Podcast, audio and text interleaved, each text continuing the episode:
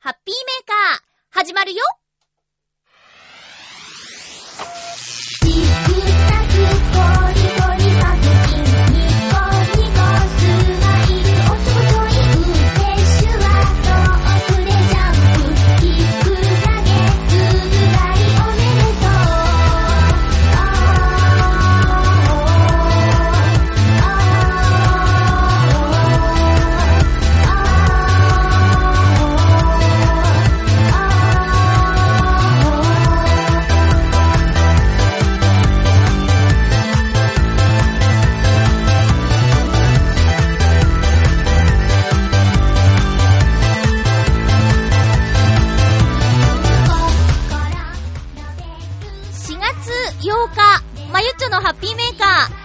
番組は、ハッピーな時間を一緒に過ごしましょうというコンセプトのもと、ちょわへよ .com のサポートでお届けしております。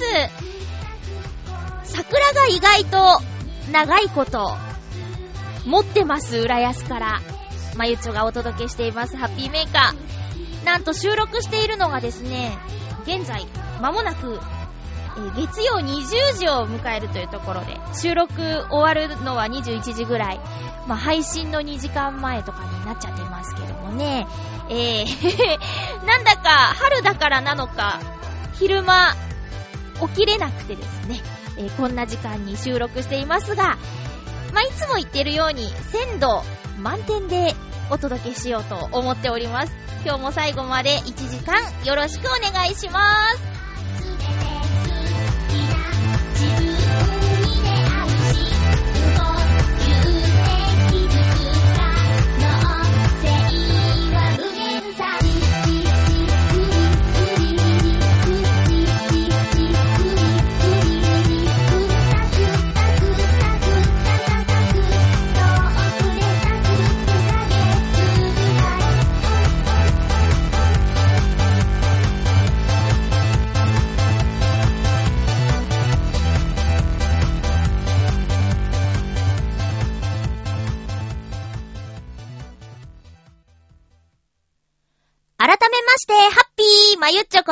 こと、あませまゆです。そうか、前回の放送が4月1日だったんですね。なんかね、4月8日って口にした時に、しっくり来なくって、ほえって思っちゃいましたけど、そう、4月1日、エイプリルフールの日の配信でした。皆さん、エイプリルフールの日、嘘をついてもいい日だなんてね、ことで知られてると思いますけども、なんか嘘つきました？私ね、えー、会社の休憩時間に、ちょっと私事なんですけど、って、えー、いつもより、こう静かに話し始め、実は、結婚することになりまして、って言ったら、リアクション薄いのね。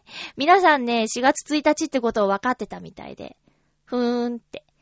なんか全然、あそうなの？みたいなリアクションを期待していったんですけど、かすりもしませんでしたよ。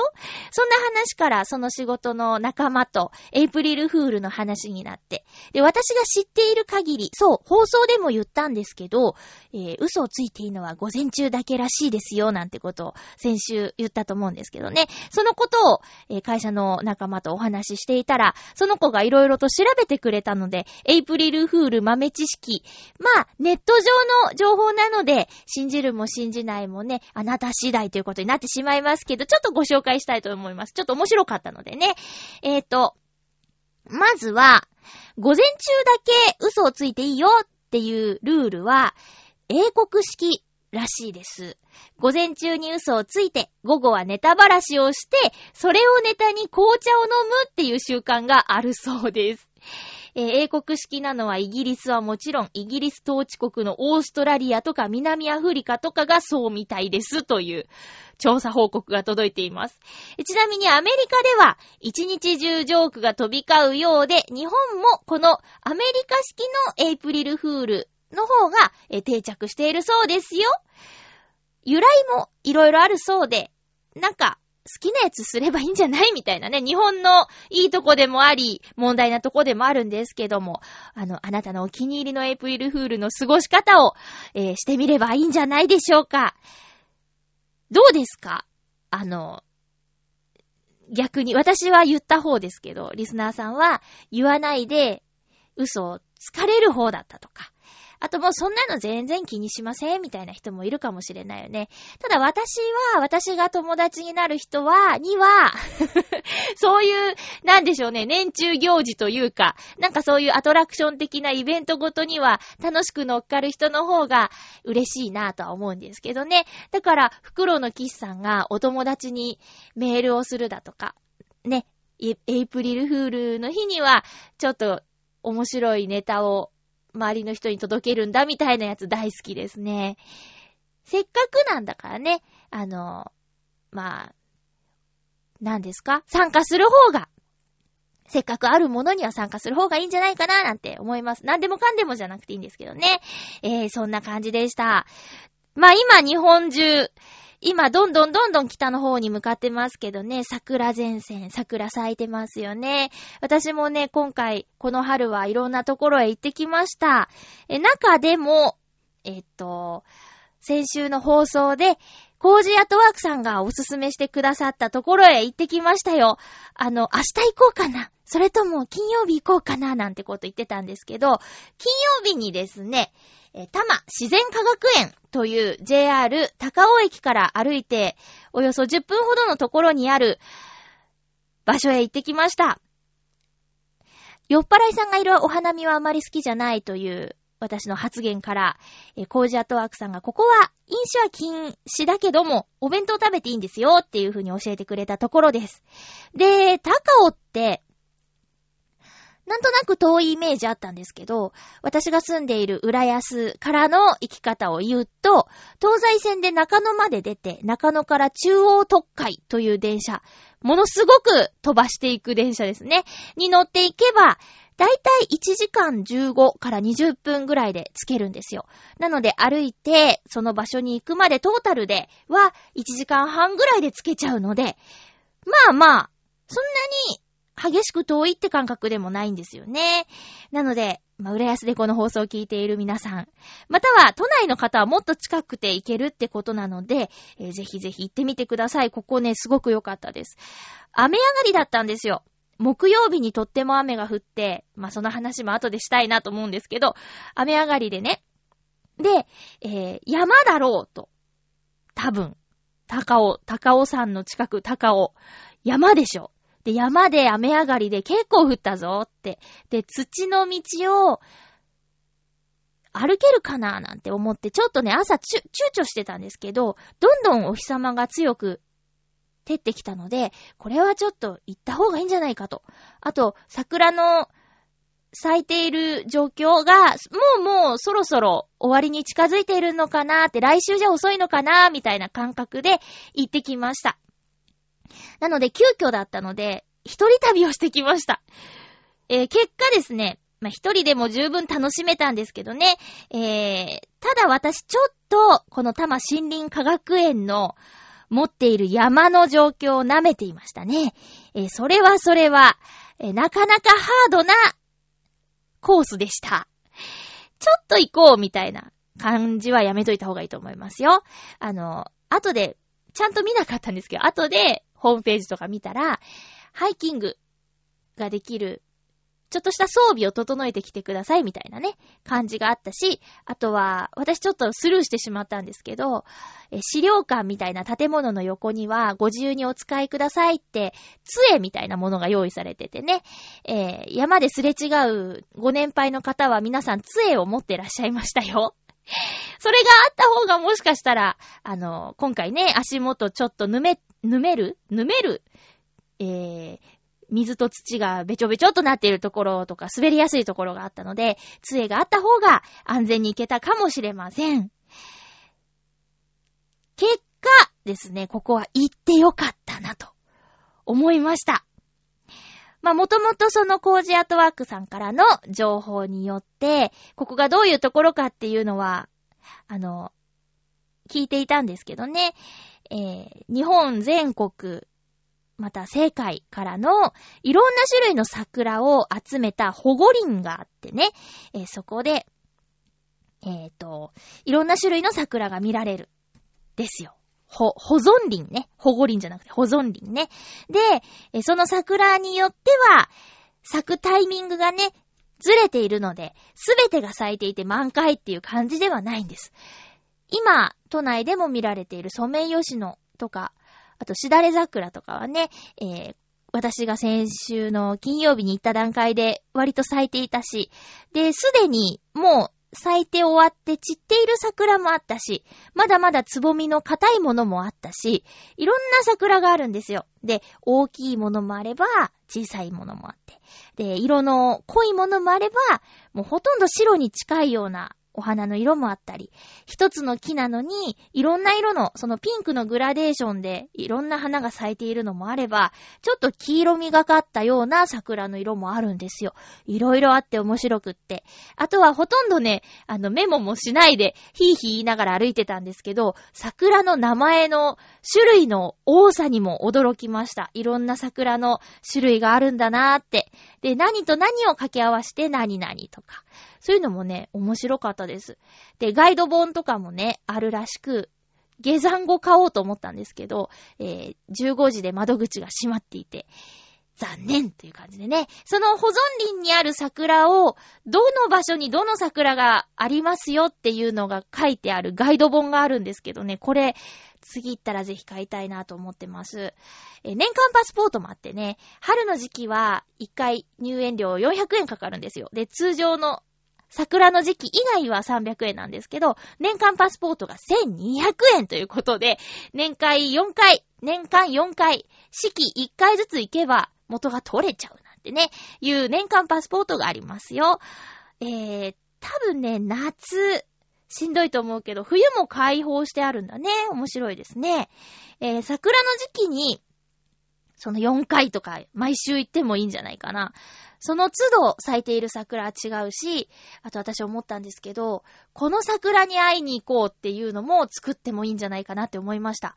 えー、山のルールというか、まあ、なんですかね、あの、すれ違う人とは、挨拶をしましょうみたいなのあるでしょ？山のルールで。で、そういう感じで、一人で来てたおばあちゃんとかにもあったんですけど、あの、おしゃべりとかもね、できたりして、一人対一人だから、ふっとこう入っていける感じがして、私はこのしだれ桜に毎年会いに来てるのよ、なんて言って。で、その大きなしだれ桜の近くにはベンチがあって、私はちょっとここで見ていくわ、じゃあね、みたいな感じでお別れとかしたり。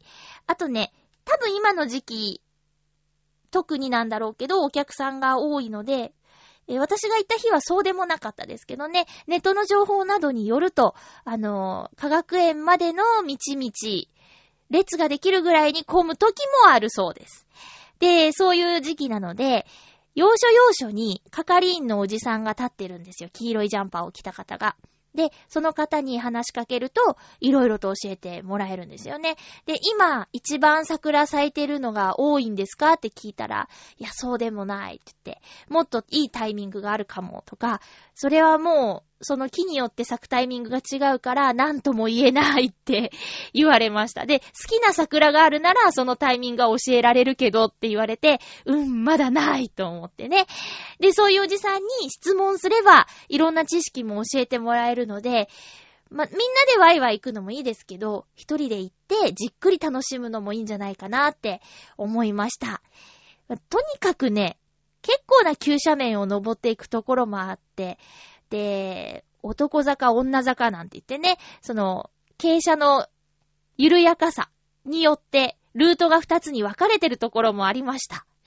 えー、あとは、木の枝に苔が結構ついてたりする、緑の枝に桜のピンクがあったりするのを見て、おー、すごいなーって思ったりね。そうなんですよ。なんか、うっそうと茂っているようにも見えるんだけど、実はきちんと管理されているのかななんていうような、そんなね、不思議なところでした。もちろん桜の保存林以外にも、他のゾーンもあるんでね、えー、半日楽しめるんじゃないかなと思います。ところどころね、ヒヤッとするのはね、看板に、イノシシが出ます。見かけたら、騒がずに、逃げてくださいって書いてあって、イノシシかいと思ってね、びっくりして。で、急にちょっと警戒しながら歩いたりしてね。で、あのー、資料館みたいなものがふもとにあるんですよ。で、山を降りてから、資料館入ったんですけど、ここね、結構、結構な、あのーなんていうのかな、ボリュームがありますよ。例えば剥製とかね、あの、なんでしょう。誰かと一緒にいたらそんなに怖くもないのかもしれないけど、剥製ってことはこれ、生きてたやつか、とか思ったらね、なんかざわざわしちゃって、で、目とか見れなかったですね。で、その中にイノシシもいれば、リスとかネズミとか、えー鳥もいろいろな種類のが飾られてて、あ、なんかゾワゾワすると思って。で、あとはね、その山の中にいる虫だとか、なんだ、土の中にいる奴らとか、なんかでかいやつね、長いでかいやつとかの標本とか、あと、ホルマリン漬けとか、なんか久しぶりに見ましたよ、ホルマリン漬けとか。で、わーって、ここ、ここ立ち入っちゃ嫌なゾーンじゃなかった？と思って。で、私、カエルが苦手なんですけど、カエルもね、でっけえのいたんですよ。はぁ、言葉遣いが。いや、だから、じーっとは見ないよ。で、わーっと見て、あー、カエルだと思って。なんでああいう苦手なものって、結構遠くからわかるんだろうね。ガラスのケースの中に、いっぱいそのホルマリンの瓶があって、で、ああー、わーわーわーと思って、わーわーって、ヘビだわーわーわーってなってて、ちょっと先にカエルがあったような気がして、あ、カエルだって言って、はぁ、疲れた。そうなんですよ。なんかね、そういう資料館もあって、で、もちろんその、パネルで桜も紹介されてたりだとか、あと、木の種をあの見せてくれるような引き出しがあったりとか、とにかく、うん、楽しめるところでした。で、駅から10分っていうのもいいでしょ？もっとそういう山行くにはさ、駅からバス乗ってとかもあるかもしれないのに、東京にあって、こんなに自然が多くあるところが近くにあるのかって。な、な、何言ってかよくわかんなくなっちゃった。えー、あのーね、そういう場所が割と近くにあるんだよって。で、Facebook でね、この多摩森林科学園行ってきましたっていう記事を投稿したら、頭、に住んでたのに、その場所知らなかったっていうコメントがついてたりしてね。で、今度子供連れて行ってきますなんて書いてあったから、まあ小さいお子さんは大変だと思うよっていうアドバイスを入れといたんですけど、コージーアートワークさんのおかげで、えー、こういう場所があるってこと、私も実際行って知れたし、私がそこに行ったよってことを発信することによって、また興味を持ってくれる人がいるっていう、この、なんか繋がっていく感じがいいなぁなんて思いました。ということで、コージーアットワークさんどうもありがとうございました。皆さんも、まだ、まだ大丈夫そうですよ。なので、興味がある方、お近くの方はぜひ、多摩森林科学園へ行ってみてはいかがでしょうか？私はおすすめしたいと思います。えーと、コーナーに行きたいと思いますよ。ハッピートークはい、ハッピートークのコーナーです。今日のテーマは、あ、実はね、えー、次回のテーマを考えて、30分経過しても出てこなくって、それでまあ、喋ってるうちにテーマを見つけられるかなーなんて思って見切り発車をしているので、現段階でですね、来週のテーマが決まっておりません。あ最後までにひらめくでしょうか？ちょっと心配になってきましたよ。なんかね、テーマ決めるのとか、テーマ考えるのが結構大変でね、もうね、思いつかないんですよ。なんか出てきても、あ、これやったかななんていう風に思っちゃって。まあ、やったやつでもいいんですけどね。やったやつでもいいんですけど、いや、今回ね、こういうちょっと、今回のテーマは、外で食べたいもの。いい季節になってきたから、お弁当持って出かけて、公園かどっかで、なんか食べるとき、外で食べたら美味しいだろうな、みたいな。まあ、外でな食べたら何でも美味しいんですけどね。えー、があったらなと思って、割と投稿しやすいネタかなと思ったんですけど、まあ、常連の皆さんオンリーということになってしまいましてね。さて、テーマどうしようっていう風に悩んでいるわけなんですよ。ということで、まあ、まあまあまあ、あの、テーマトーク行きましょう。うんと、ハッピーネーム、ティミーさんから行こう。ハッピーネーム、ティミーさんありがとうございます。まゆちょさん皆さん、ハッピー、ハッピー？おっと、え僕は、小学校4年生の時に、母が家を出て行ったので、お弁当は自分で作ったものを除いて、父の作ったものしか知りません。父の作るお弁当は、おにぎりが2つと、タッパーにおかずが詰め込まれたものでした。ここで問題になってくるのが、タッパーに仕切りがないことです。ここで、ん？入れた時は分けてあったんでしょうけど、学校で食べる頃にはすっかり混ざり合っていて、おい見ろよ、ティミーが残飯持ってきたぞ、などとクラスメイトからからかわれたりしました。ひどいなぁ。なので、アルミホイルでできているギザギザのカップがあるじゃないですか。今はシリコン製のものもありますよね。あれがお弁当に入っているものに憧れがあります。どんなおかずが入っているかよりも、どんな風におかずが入っているかが僕にとっては気になるところですね。テーマとは少しずれていたらすみません。外で食べるなら、そんなごく普通のお弁当を食べてみたいです。では、ということでありがとうございます。へーへーい。へーへーい。そうなんだ。そうか。なんて言ったらいいんだ？あー、なんかね。いや、なんかもう、この、こういうお話とはちょっと違うかもしれないんですけど、思ったことがあったら、伝えればいいじゃんって思うんですよね。それは言い方ありますよ。だからこの場合は、せっかくお父さんは頑張って作ってくれてるわけですよ。お仕事もあったでしょう。お仕事もある上にですよ。お弁当作ってくれてるんですよ。すごくありがたいじゃないですか。で、まあ、残念なことになってしまっているというお話でしたが。で、どうすればいいか、わかるわけじゃん？ギザギザのカップに入れてほしいって。ギザギザのカップに入れてほしいって言えばいいじゃない。ってね。だから、まあこれは子供の頃は気づかなかったのかもしれないけど、で、別に今回のこのことに限らず、思ってて言わないことがあるっていうのがね、これね、先週、先週ちょっと話しかけたことにも絡んでくるんですけど、その人と人との関わりの中でね、こう、言わなくても通じるなんてことはないと思うんですよ。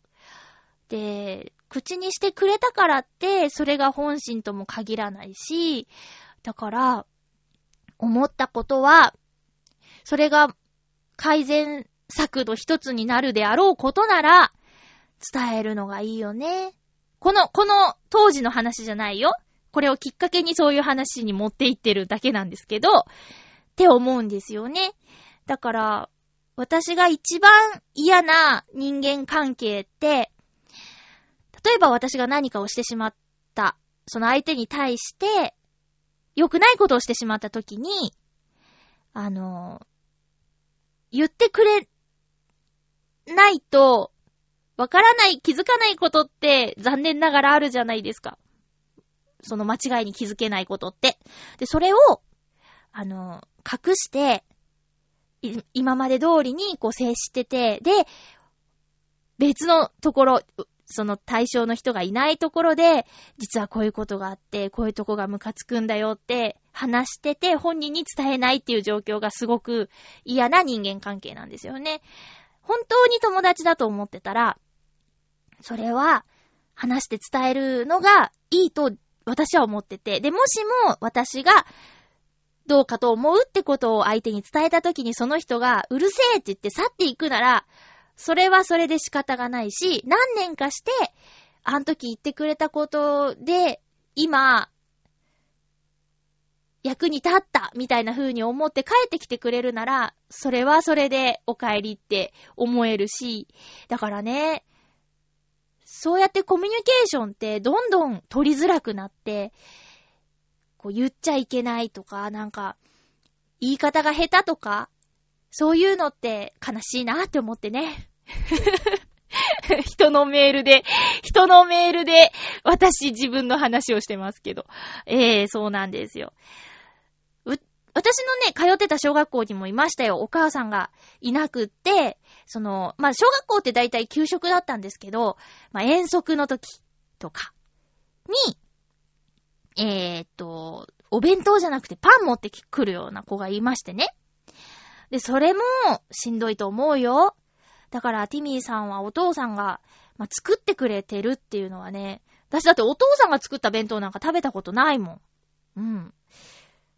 で、あ、せっかく綺麗に作ってても、例えば遠足とかでリュックで嬉しくて、ワイワイってガシャガシャしてぐしゃぐしゃにしたりね。ありますよ、そんなの。あるある。あともう子供は残酷ね。あの、それこそ、言い方を知らないから、思ったそのままを口にしちゃう感じね。いますね。これ、今の世もいるのかしら昔だからなのかなあ昔って。私がだから、だって、幼稚園とか小学校なんてね、もう何十年も前の話になっちゃいますからね。えーそういう時はいましたよ、そういう、なんかちょっと。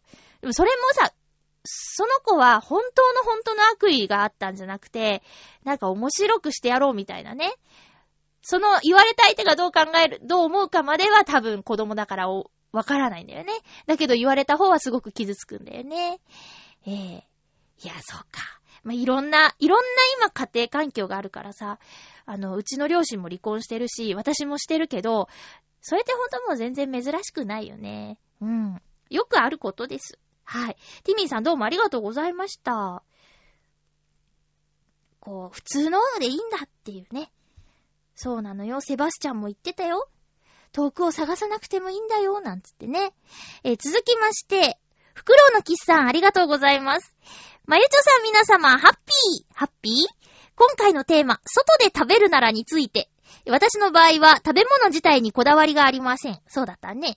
え私が屋外で何かを食べるときに重視するのは、手を汚さずに食べられる、もしくは手が汚れていても食べられるものです。自分で用意するものだったら、個別にラップした握り飯とかになります。はぁ、握り飯？おにぎりのこと？握り飯。なんか、男性っぽいね。握り飯。え、それから、食べた後の容器やゴミ、ゴミが圧縮しやすいものになっていることも重要です。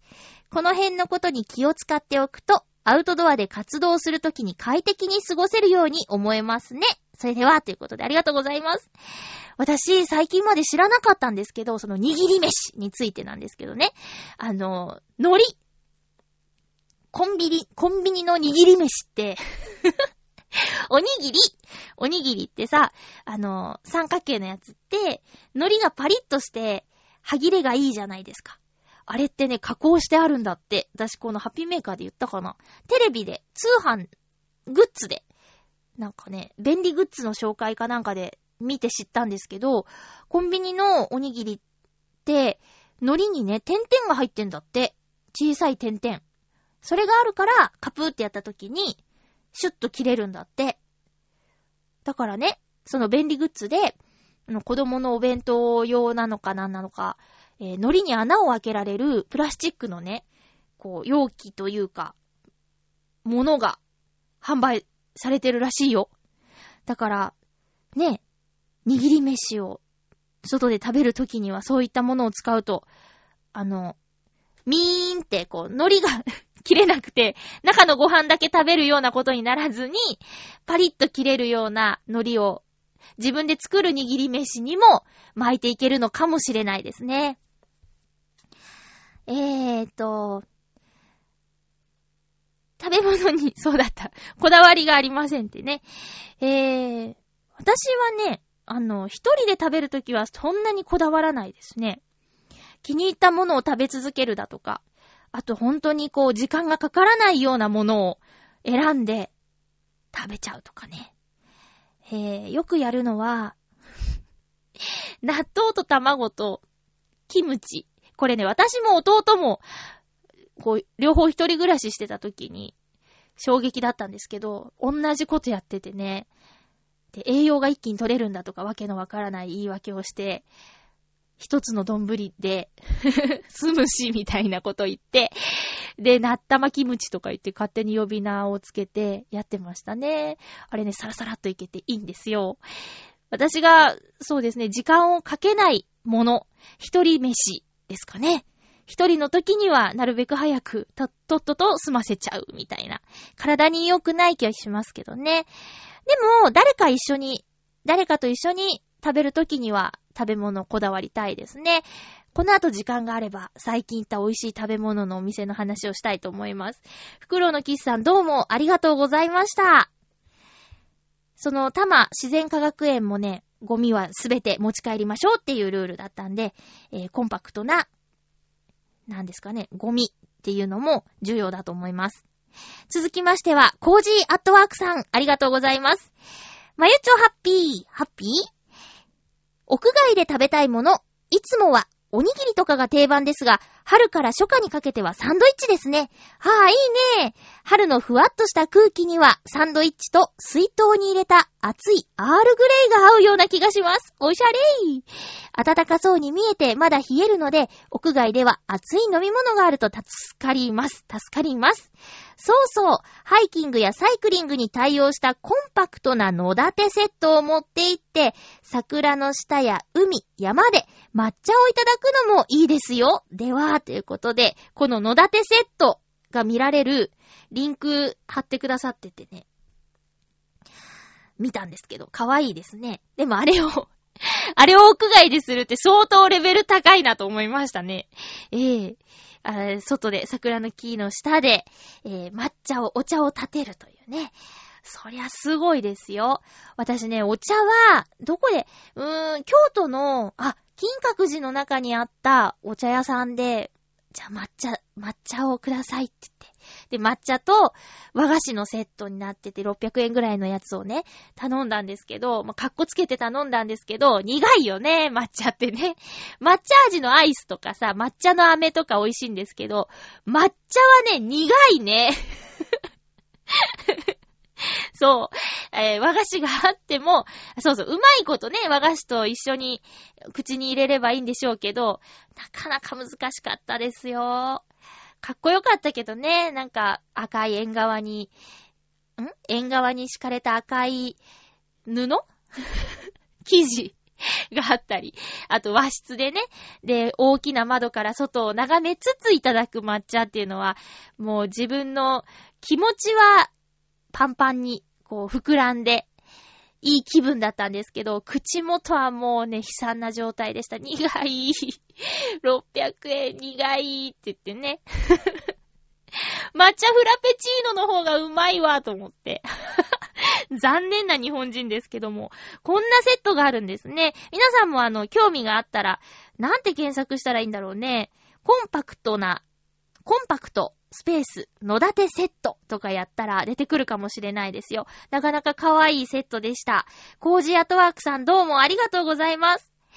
私が外で食べたいものは、あのね、家で食べると、後が大変になっちゃう。例えばそうですね、焼きたてのクロワッサン、あと、揚げドーナツとか、なんか揚げパン、揚げパン。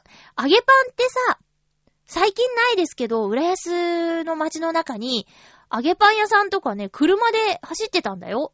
で、あれでね、私が通ってた小小学校って、給食に揚げパンなんか出なかったんですよ、多分。記憶が確かならば、揚げパンなんてね、なくて、で、食べてみたくて、砂糖とか、きな粉がまぶしてあるやつ。あ、きな粉かなんかかはいろいろあるんですけど、とにかく揚げたコッペパンにお砂糖と何かフレーバーがかかってるんですけど、それが憧れで、で、いざ、浦安で見かけて買って家に持って帰って食べたんですけど、まあね、大変なことになりまして、その砂糖が散らばって。で、ああいうのがあるので、それは外で食べたいなと。あと、クロワッサンもね、焼きたてのやつ好きなんですけど、散らかっちゃうから、ああいうのを外で食べて、気にしないで食べて、ちょっとスズメが寄ってきて、みたいな感じがいいですね。外で食べたいものは、家の中だと汚れてしまうようなもの。なんだろう。あとね、そうですね。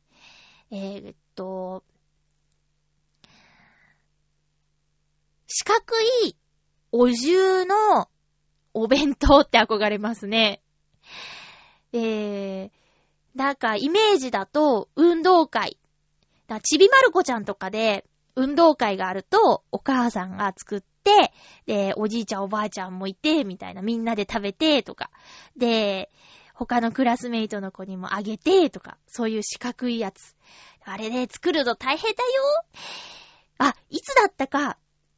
うん。私は夜勤明けで、で、えー、駅で待ち合わせをして、そのまま、あの、なんだっけ、えーっと、箱根彫刻の森美術館に行こうっていう企画があったんですけど、企画って、ただ友達と約束してたってだけなんですけどね。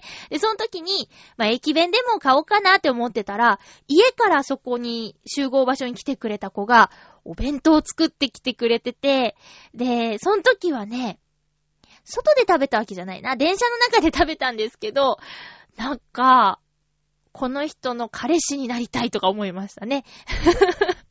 素晴らしいと思って。えー、っと、何が入ってたかな？まあ、サンドイッチと、あとは、は、唐揚げ？唐揚げが入ってましたね。やっぱりさ、外で食べるお弁当の定番のおかずって唐揚げとかじゃない？唐揚げとか、なんか、卵焼き？卵焼きもいいですけど、そうですね。そんな感じ。そんな感じです。えー、外で食べるならまゆっちょは、ボロボロこぼれちゃうものでした。えー、テーマが来週のものがまだ思い浮かばないよ。ああ、ちょっとひらめいたな。メモしとこうかな。そんなこんなで、テーマトークのコーナーでした。多分このテーマも どっかでやってるんですけど、ちょっとキープね。えー、ということで、ハッピートークのテーマです。ん？コーナーでしたって言ったっけ？コーナーでした。さあ、えー、先週の木曜日なんですけど、ものすごい雨の中ですね、私の大切な妹、えー、ネバーギブアップルのパーソナリティをしているゆこちゃんこと、ひなたゆきこさんも出演するライブに行ってきました。えー、ボイスアクターズカーニバルセッション3というイベントで、えー、場所は恵比寿のライブゲート東京。こちらに夜行ってまいりましたよ。えー、ひなたゆきこさんは、えー、先輩と組んで、ワイズ。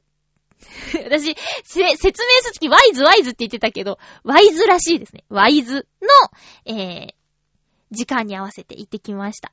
で、そのワイズの二人は、一つ前に出演する、コデマルことコデラマミちゃんのステージにも応援で出演するということで、それも見たいなということで行ってきました。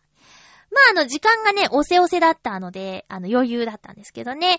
いやいやいや、もうね、なんでしょう。私、お友達と一緒に応援に行って、会場では、えー、局長のカズチンと、ハポビジのめぐみさんと合流したんですけど、なんかね、緊張して、参観日、参観日を見に行く、家族の気持ち？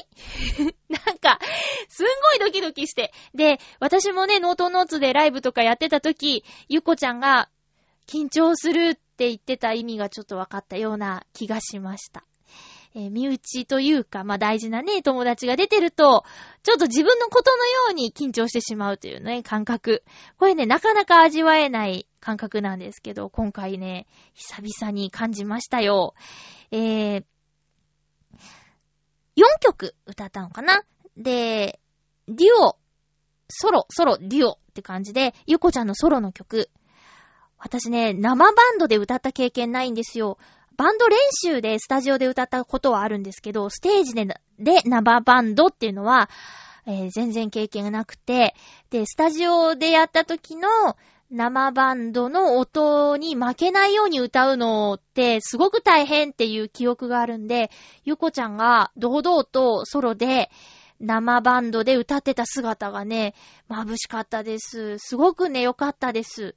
で、私ね、あの、ゆこちゃんの MC が、あの、いつものゆこちゃんっていう、いつものそのラジオとか、いつもの、えー、感じのゆこちゃんで話していたのがすごく良くって、MC うまいなと思いました。うん。落ち着いてたり、その中でしっかりなんか、ゆっこちゃんっていうキャラクターが生きてた。緊張もしてたと思うんですけど、でもね、ちゃんとしっかり色が出ててよかったなと思いました。で、後でね、ネバーギブアップル最新回を聞いて知ったんですけど、フクロウのキスさん会場にいらっしゃったの？会いたかった。なんかね、すっごく混んでたんですよ。そのライブハウスが。あんな雨にもかかわらずね、たくさんの人が来てて、で、やっぱね、独特の雰囲気なんだよね。出演者の皆さんが、事務所に所属している声優さんということで、あの、ファンの方とか、あとは、きっとね、まだこう、バーンと名前出てないうちから、俺は目をつけていたぞっていう風にしたいのかな、みたいなファンの方とかがいらしてて、うん、独特の雰囲気があって、で、歌の時に、ヘイヘイっていうね、なんか手の振りとかなら参加できるんだけど、ちょっとこうスローになった時の下から煽るような振りとか、あとなんか、それ、え、振り決まってんすか？みたいなところが、いまいち乗り切れず、私ちょっとね、あの、挙動不審になっていたところがあるんですけど、だからあまりキョロキョロもできず、そのフクロウのキスさんにも気づけなかったし、あと、夏日ちゃんも来てたんだよね。それで、あー、喋りたかったです。いや、そう、人が多いのと、あとちょっとあまり周りを見ちゃいけないのかなっていうのがあってね、えー、気づくことができませんでした。いや、でもいいもん見たよね、フクロウのキスさん。ゆっこちゃんの勇姿。歌うまかったですよね。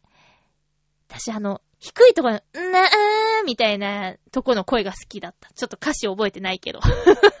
それ、んなーっていうところがね、ゆっこちゃんうまかったの。あと、そう、コデマルちゃんはもう、声優さんって感じの MC だったね。うん。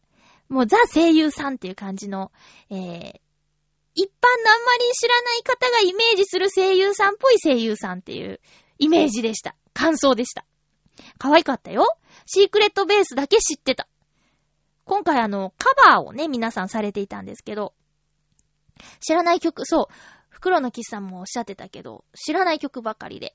あの、初音ミクの千本桜っていうタイトルは知ってたけど、聞いたことなくて、なんか難しそうな音だったね。繰り返すところとかずーっとなんか半音、あれあれあれあれみたいな感じで、ね、行く曲なのね。でも、ゆこちゃんと先輩が歌ってた曲は、私も歌会で歌おうかなと、ちょっと練習しようかなと思って、えー、タイトルメモりましたよ。うん。いや、よかったです。またね、やればいいんですけどね。うん。その時は、他の、今回行けなかったリスナーの皆さんもぜひ行ってみてください。あともうお天気の崩れ方の半端なさから、局長カズチンがどれだけ楽しみにしていたかということが伺い知ることができますね。えー、そういう、あのー伝説の持ち主なんですよ。チョアヘヨの局長のカズチンは、楽しみなことがあると天気が崩れるっていうね。去年、一昨年ぐらいかな。夏にバーベキューしようって言ってたんですよ。秋かな。夏の終わりか秋の初めに、チョアヘヨの皆さんに声かけて、で、葛西臨海公園かどっかのバーベキューの施設を予約して、えーお肉も用意して、やりましょうって言ってた時があるんですけど、台風が直撃してね、施設自体使えませんっていう連絡が来たらしくて、結局、浦安、新浦安のチョアヘヨ本部に集まれる人だけ集まって肉を食べたんですけどね。そういうことがありました。あとまあ、プライベート、局長のプライベートでも雪が降っただとか、なんだかんだであったんですけど、もう木曜日の雨はね、ずっと激しい雨が降ってて、もう本当にすごかったんですよ。ねえ。すごいなと。また伝説が一つ増えたなと思いました。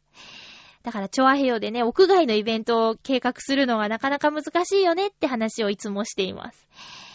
そんな木曜日、ゆこちゃんのライブの前にですね、ずっと行ってみたかったお店に行っちゃいました。えーと、俺のフレンチ、エビスっていうところに行ってきたんですけど、俺の、俺のシリーズって結構あって、んと、俺のフレンチ、俺のイタリアン、俺の割烹なんてね、いろんなお店があるんですけど、テレビで見たことある人もいるかな？行ったことある人もいるかも。立ち食いなんですよね。基本立ち食いで、で、高級なフランス料理店の味が味わえるぞと、安く味わえるぞっていうコンセプトのお店なんですけども、ここにね、行ってきました。いや、本当にすごかったです。で、雨が降る中ですよ、え夕方の4時の開店に合わせて、えーちょっと早めに行こうってことで、それでも雨だから大丈夫だろうみたいな感じもあったけども、3時40分頃にお店の前に着いたらすでにたくさんの方が並んでて、で、折り返しちゃうぐらい並んでて、で、傘を差してるしね、歩道は狭いし、結構大変だったんですけど、あの、1回転目でお店に入れないと、そっから2時間ぐらい待つことになるんですよ。だからね、1回転目で入りたいなーって思ってたら、ギリギリ、外の席。店内には入れなくて、3席ほど外にあるんですけど、そこにギリギリで入れてですね、いただきました。まあ、ただ外の席なのでね、並んでる方の視線が気になるというね。あと、道行く人もすげえ見ていくんですよ。あ、俺のフレンチだって感じで見ていくんですけど、そんな中でいただいてきました。ただね、ものすごく良かったです。ここね。いや、まあ、普段フレンチ料理とか、フランス料理、フランス料理とか全然食べないので、相場がわからないんですけど、お隣にいたご夫婦がね、あの、ちょこちょこ話しかけてきてくれて、えー、これ、これぐらい食べたら、普通、2万円ぐらいいっちゃうわよって言われてて、で、実際お会計がその半分ですね。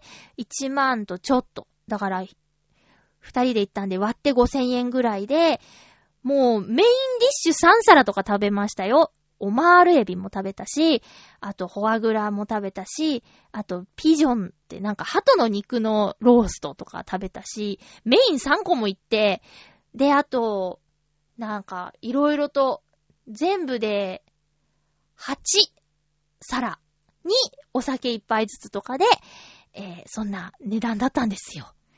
すごかった。で、もうね、あんまり行けるようなとこでもないから、並んで食べるとかあんまり行けないと思ったから、もう値段も見ずに、今日は食うぞって感じで、どんどんどんどん頼んだら、お店の方に、そんなに頼んだら食べきれないですよって止められちゃって。うん。珍しいですよね。あんまり頼まないでっていうのもね、どんどん頼めばっていうようなもんですけど。まあ、だけど頼んだものは全部ペロリと平らげてですね、あの、お腹も心も満足して帰りました。で、そういうちょっとざわざわした立ち食いで落ち着かないようなお店なのかなと思ったら、スタッフさんの動きとか、あと心遣いとか、一声とか、料理の説明とか、そういうサービスおもてなしの面で、何にも問題なくって、そのそわそわ感とかね、立ってて疲れるだとか、寒いとかもないの。ブランケットとか貸してくれて。で、荷物置きももちろん作ってくれて、いろんな面ですごく良かったので、まあ、あの、話題になるだけのことはあるなぁと思いました。で、やっぱね、銀座店はすごく並ぶんだって。で、恵比寿店は、まあまあ穴場らしいですよ。でね、制限時間もあって1時間55分以内で、あの、出ていかなきゃいけなくて、だからまあ、長く並んでも2時間ぐらいなのかなっていう感じでいけるので、ぜひ、立ち食いに抵抗がない方なら、ぜひぜひ行ってみてください。デザートまでね、あの、良かったですよ。で、エビス店のいいところは、その、俺のシリーズの中で唯一のフランス人シェフがいるお店なんだって。だから本格的なフレンチが食べられますよっていうのが売りみたいです。ぜひ一度行ってみてくださいね。さて、あ、ふつおたがいただいていたので、ご紹介したいと思います。ハッピーネーム、コージーアットワークさん、ありがとうございます。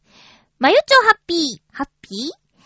春の玉ねぎに限ってではないのですが、丸々のままの玉ねぎに、十字に切れ目を入れ、ラップでくるんで電子レンジでチンするだけで、甘くて美味しい蒸し玉ねぎができます。切れ目にバター醤油を入れると美味しいのですが、そろそろダイエットの季節だし、ここは我慢してニンニク醤油あたりにするといいかも。では、ということでありがとうございます。そうか、バターをニンニクに変えるぐらい気を使ってダイエットされてるんですね。はあ、私最近ダメですね。食欲が旺盛になってしまいまして。またまた。なんか、増えてる気がするんだよね。肉感がね、な、なんか、なんかね、自分でわかるんですよ。だこれ今気づいてる今がチャンスですよね。今、あの、止めないと、えらいことになる気がします。なんか、一回り大きくなった気がするんですよ。そう、体重計に乗っても、まあ、目に見えてね、ちょっと増えてますね。気をつけないと。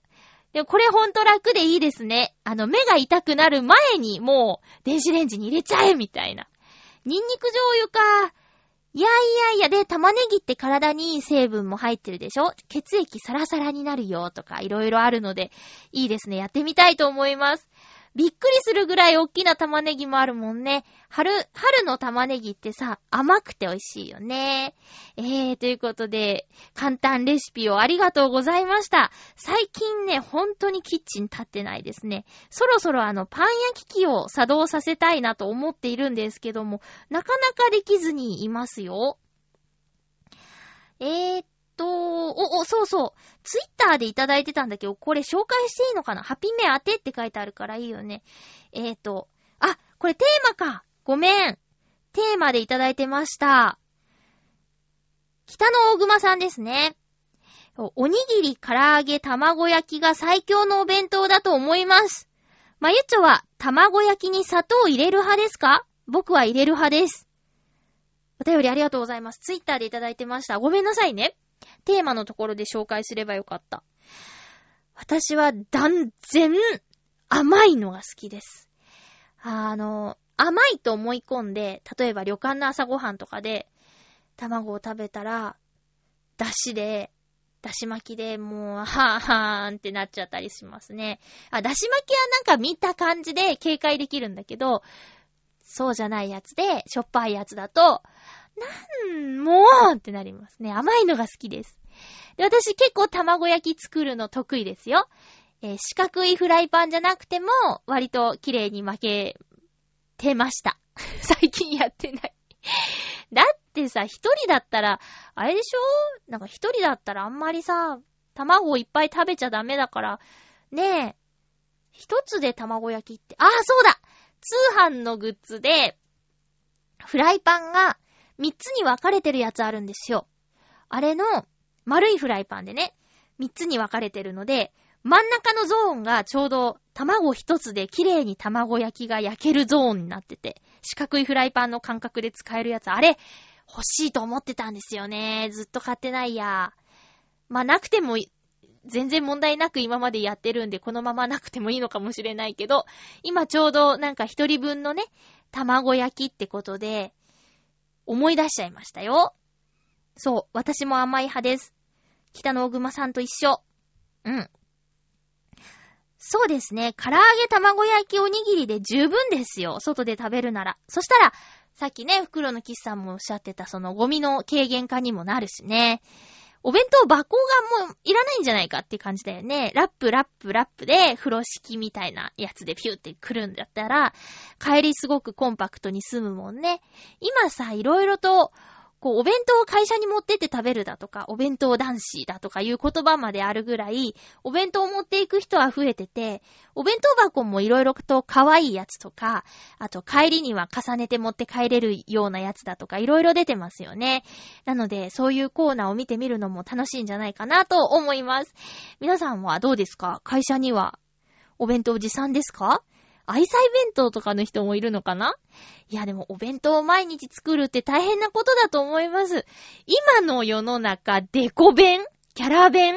あれさ、本当にお母さん大変だと思いますよ。あのね、絶対やれない私、あんなこと。作ったら楽しいんだろうけど、朝の忙しい時間にあんな混んだことできる？手の込んだこと。すごいよね。すごいよね。びっくりしますよね。でも今実際にね、やってる子とか、同級生でもね、いますもん、たまに Facebook とかに、今日のキャラ弁はこれ、みたいな感じとか、載せてますもん。ねえ、すごい、尊敬します、できることが。で、私が、今そういうことしなきゃいけないようなね、子供がいたとして、その子には、なんか、申し訳ないだろうなとか、いろいろと思ったりしますよね。できなくてごめんね、みたいな感じで。うん。もうなんだったら、弁当箱にナポリタンドーン入れて持って行ってとかっていうのだって、やっちゃうかもしれないじゃん。そんなのね。で、あ、目だけ入れてムックとかでもいいそれよくないか。赤いから、体がね。ナポリタンでムックみたいなね。だいたいもうムックいないしね。皆さん、子供はもうムック知らないでしょ？今やってる？ポンキッキ。そうじゃないバラエティにたまに出たりはしてますけどね。えー、ということで、えっ、ー、と、北の大熊さんからのメッセージ。そう。なんか見かけた気がしたんだ。ごめんなさいね。思い出してよかったです。えーと、うーん。最近、そう。お花がいろいろと咲いてますよね。道端とか、あと、なんか花壇を作っているところだったら春の花がいっぱい。チューリップって可愛くないですか？で、なんかね、あの、会社帰りに会社の友達というか、まあ、男の子、30歳ぐらいの男の子かなと歩いてて、で、あ、チューリップだって言ったら、その子が、花いいですよねって、お花の話をね、詳しく始めたの。わ、すごいって、私より詳しいねって言ったら、花結構好きなんですよ、なんて言ってね、あら素敵ですね、なんて、結構盛り上がったんですけど、そう、あのー道端のお花とか、ね、今問題になっている歩きスマホなんかしてたらさ、目に入ってこないけども、結構今ね、綺麗にしているところ多いですよ。お店の前だとか。あと、本当にその、えー街路樹、街路樹って木か。まあ、花壇みたいにしている、なんていうのあれ、道と道の間のとかさ、なんか、え、路側帯じゃなくてなんだっけ？なんかそういうゾーンあるんですよ。で、そういうところに咲いている花にも、ちょっとたまには目を向けて、本当に歩きスマホって危ないよね。突っ込んでくるからね、皆さんも気をつけてくださいね。歩きハッピーメンも、まあ、あれ大丈夫な、片耳とかなら大丈夫なのかな。自転車であれやっちゃダメなんでしょ？いろいろとちょっとルールがあるらしいので気をつけてくださいね。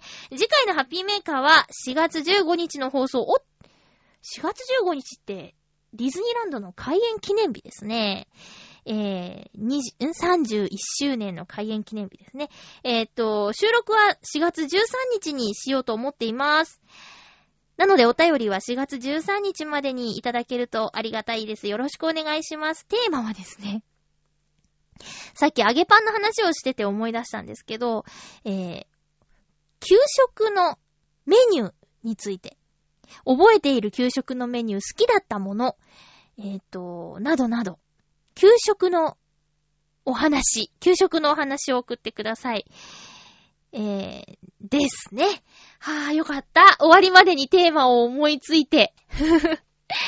いつもね、困っちゃうんです。だからたまに皆さんに、助けてって、テーマを募集するというテーマをね、設けたりもするんですけど、もしも、ひらめいたら、あの、テーマ、助けてください。あの、特にそういうお便りを募集もしないですけど、えー、ひらめいたら、ふつおたで、まゆちょこんなテーマどうですか？みたいなのを言ってくれると、すごく感謝します。えー、お願いいたします。まあ、一週間あるからね、じわじわ考えとけっちゅう話なんですけど、いつもね、収録直前に、あ、そうだ、テーマどうしようなんて言って、慌てるっていうね、もう、夏休みの宿題8月31日にするタイプの典型でございますよ。皆さんはそんなことのないように、日々コツコツとお仕事頑張ってくださいね。お相手は、まゆちょこと、あませまゆでした。また来週、ハッピーな時間を一緒に過ごしましょうハッピー